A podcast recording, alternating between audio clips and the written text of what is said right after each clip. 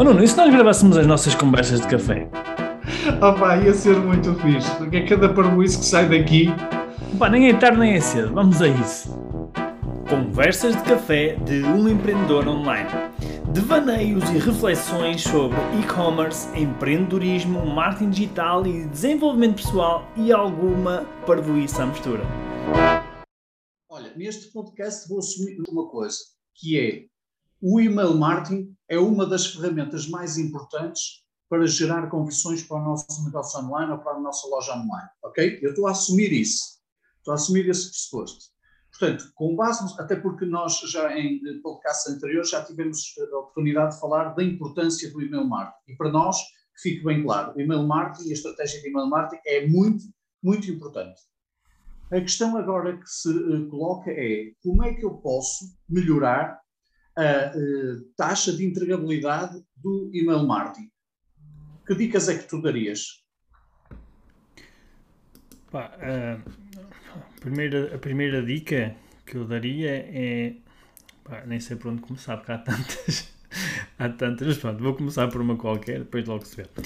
A primeira dica que eu daria. Quais são as, as três principais? Vamos então focar-nos nas aquelas três principais é, que nos vêm à cabeça. Garantir que a pessoa de, que te deu autorização para uh, tu enviares e-mail não é? Boa. Isso, para além de ser uma dica, eh, é uma questão legal, digamos assim, não é?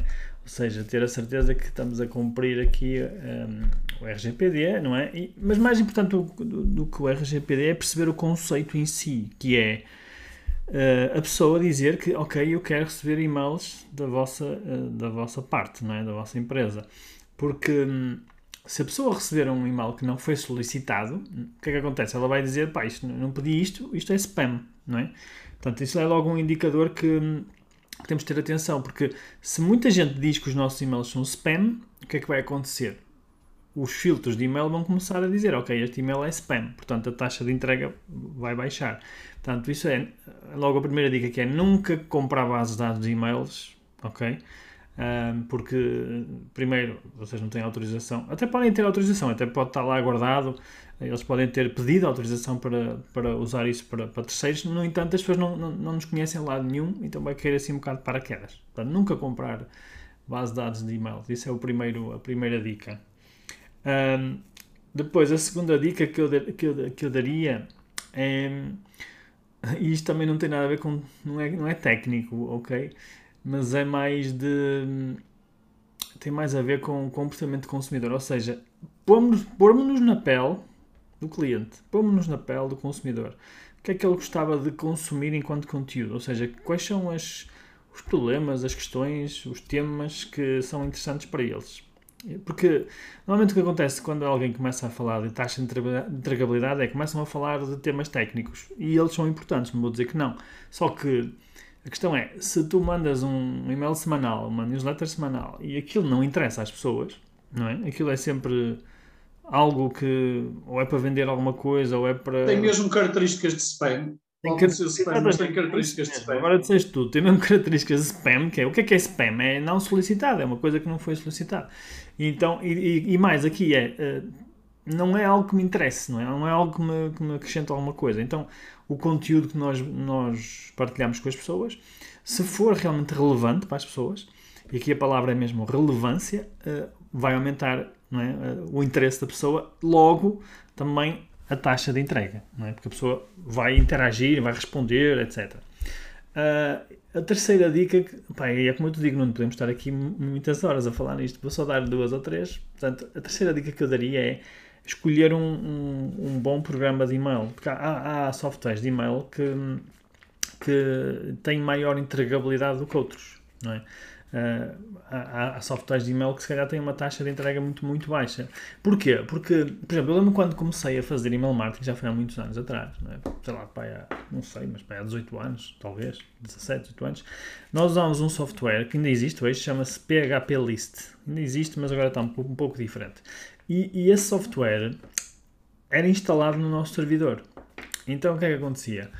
Uh, era sempre o mesmo IP, ou seja, imagina, eu instalava no nosso servidor e, e, no nosso servidor nós tínhamos vários, vários sites de várias empresas diferentes, porque é partilhado. Normalmente quando o pessoal compra um, um ou melhor, aluga um servidor, é um servidor partilhado com outras empresas. E então tem, tem um IP, um endereço, o IP, para quem não sabe, é um endereço na internet, né?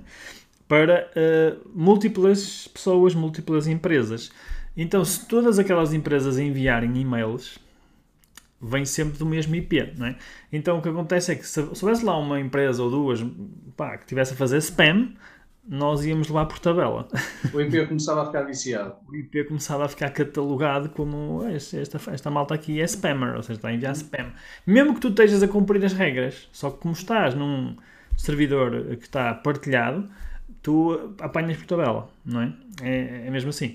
E então na altura isso era normal porque não havia muita gente a enviar e-mails, há 17 anos atrás, ou 18 anos, não havia muita gente. Hoje em dia não, hoje em dia toda a gente está a mandar e-mails a, a toda a gente. Né?